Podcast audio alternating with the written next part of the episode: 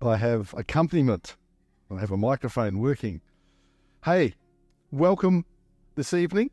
We've actually come to the end of a, a, series that we call Advent. I don't know if everybody's familiar with, with Advent, but it's sort of the lead up to Christmas.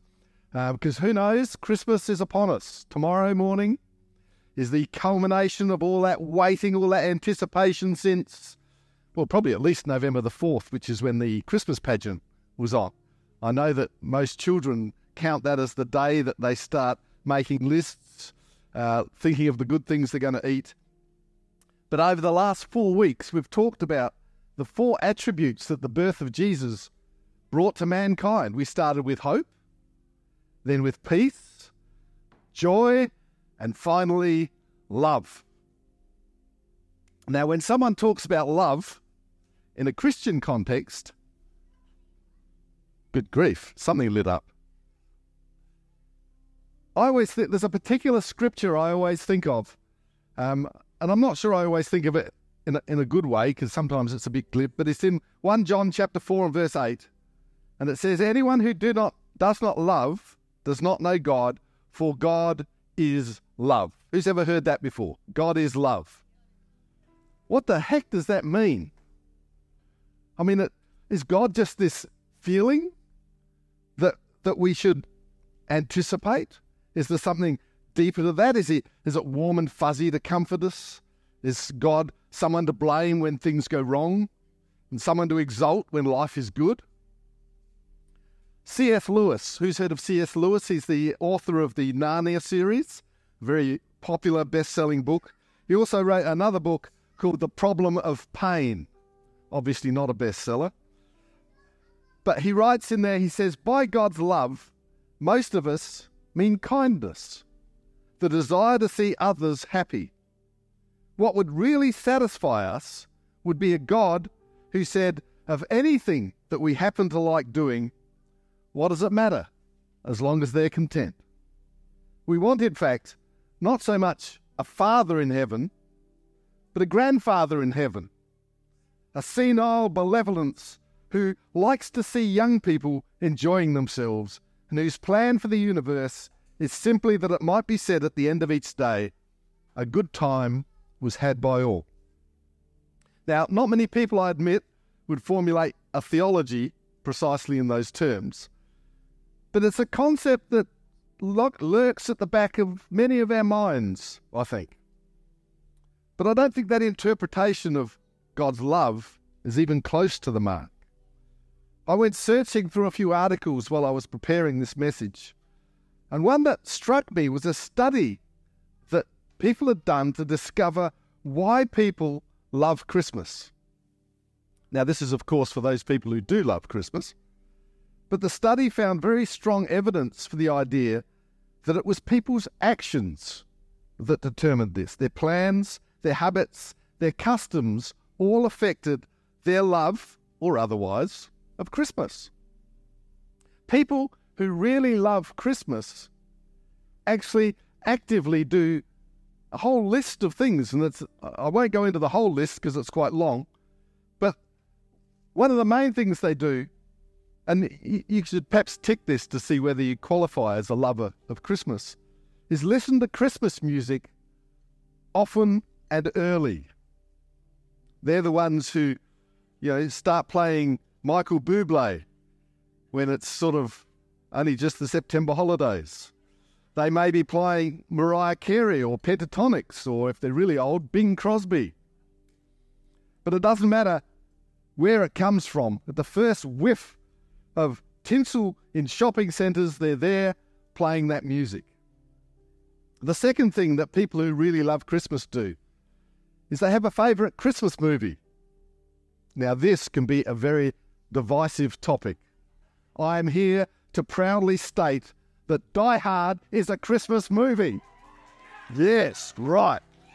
Now, you may like uh, The Grinch Who Stole Christmas or Miracle on 34th Street, Elf, Bad Santa, or any of those, you know, Love Actually, or any of those other perennial favourites, but by all means, pick your own. But if you're a lover of Christmas, you've got a favourite Christmas movie. The third thing that people who love Christmas do is they decorate with meaningful things. None of this store bought tinsel for Christmas lovers. Grandma's nativity set comes out every year. Christmas tree ornaments given to them by close friends or relatives. Crappy decorations made by children or grandchildren at school come out every year, no matter how tattered and torn they get. Because their decorations go up to remind them of wonderful Christmases past. The fourth thing that people who really love Christmas do is use an advent calendar to count down the days because it's all about anticipation. Now, I've discovered that not everybody understands anticipation. My youngest granddaughter was introduced to the idea of a chocolate advent calendar this year. On day two, she was discovered behind the couch, relieving the advent calendar of its bounty all in one glorious chocolate rush. Why wait when you're two years old? The fifth thing they do is they buy gifts with meaning. Now, and by, I, when I say meaning, you've got to be careful here because it's got to be meaningful for the recipient. Often I think we're guilty of giving people presents that we'd like, hoping that they might give them back. But sometimes it's, it's the simple things. In previous years, I'd have thought that a Bunnings voucher was a cheap escape for not thinking about a present. But let me tell you, this year, if you get me a Bunnings voucher, you are at the top of my list. So it's all about the recipient. It's not even, it can be really, really simple. But if that's what somebody craves, let me tell you, I am craving Bunnings vouchers this year. It is a really, really good present to get, and thanks in advance to all of those who are getting me one, says he, hopefully. The sixth thing, and, I'll, and, I'll, and I'll, this will be the last example, there are many, many more, but I think this is important that people who really love Christmas get in touch with the people they care about. They share it with those they love. And it might be family you only see at Christmas. It may be friends from interstate or overseas that you don't get to see a lot. But they may be people you see every day. But Christmas means more when you spend it with people that you care about. So I think you, you get the picture. People who love Christmas don't just get up on Christmas morning with these random feelings of hope, peace, joy, and love that they've plucked out of thin air. They actually plan and strategize to love Christmas. They've put something in place to get the most out of this season of joy and thanksgiving. Their actions not only reflect the love they have for Christmas, but their actions actually inspire that love, drive that love, and perpetuate that love. And this is what I think that the Apostle John means when he says God is love. He means that God is a God of action.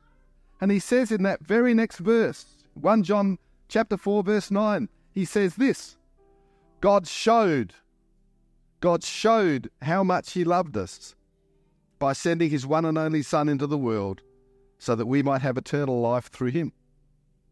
This is real love. Not that we loved God, but that he loved us and sent his son as a sacrifice to take away our sins. You see, God put his love into action. He didn't do it to get brownie points. He didn't even do it to make us like him. In fact, John makes the point in the very next verse that God loving us was not to make us love God back. In verse 11, he says, Dear friends, since God loved us that much, we surely ought to love each other. What a novel thought at Christmas. There's a unique thought. God put his love for us into action to help us love one another. Who knew? Furthermore, he offers to help if we will trust him. He doesn't do the mother eagle thing. You'll know what happens there that the mother has eagles, that the, the eggs hatch, they nurture them, they feed them, they wait till they've got feathers. And as soon as they think they're ready, they boot them out of the nest. eh? 100 metres above the ground. And if you're lucky, they flap their wings and they're all good. If not, next year. But God doesn't do that to his children. If we continue on in 1 John in verse 15, he says, All that declare that Jesus is the Son of God have God living in them.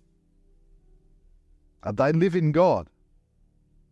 We know how much God loves us, and we've put our trust in His love. God is love, and all who live in love live in God, and God lives in them. The love that God sent at Christmas wasn't a feeling or an act of kindness. It was a cunning plan. It was a strategy. Okay, it looked like a baby, but God's plan always starts small and grows from humble beginnings. And that's the way He starts with all of us.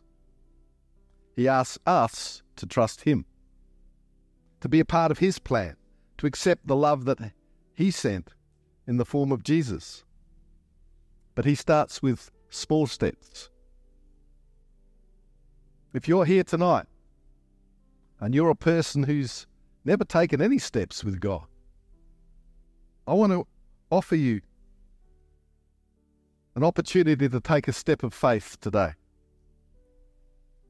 I'd love to walk you through what that really means, what that small step is after the service. I'll be up here up the front. I'd love to talk with you to show you what steps we can take to actually trust God, to actually recognize that His love is not a feeling, it's not a concept, it's not airy fairy.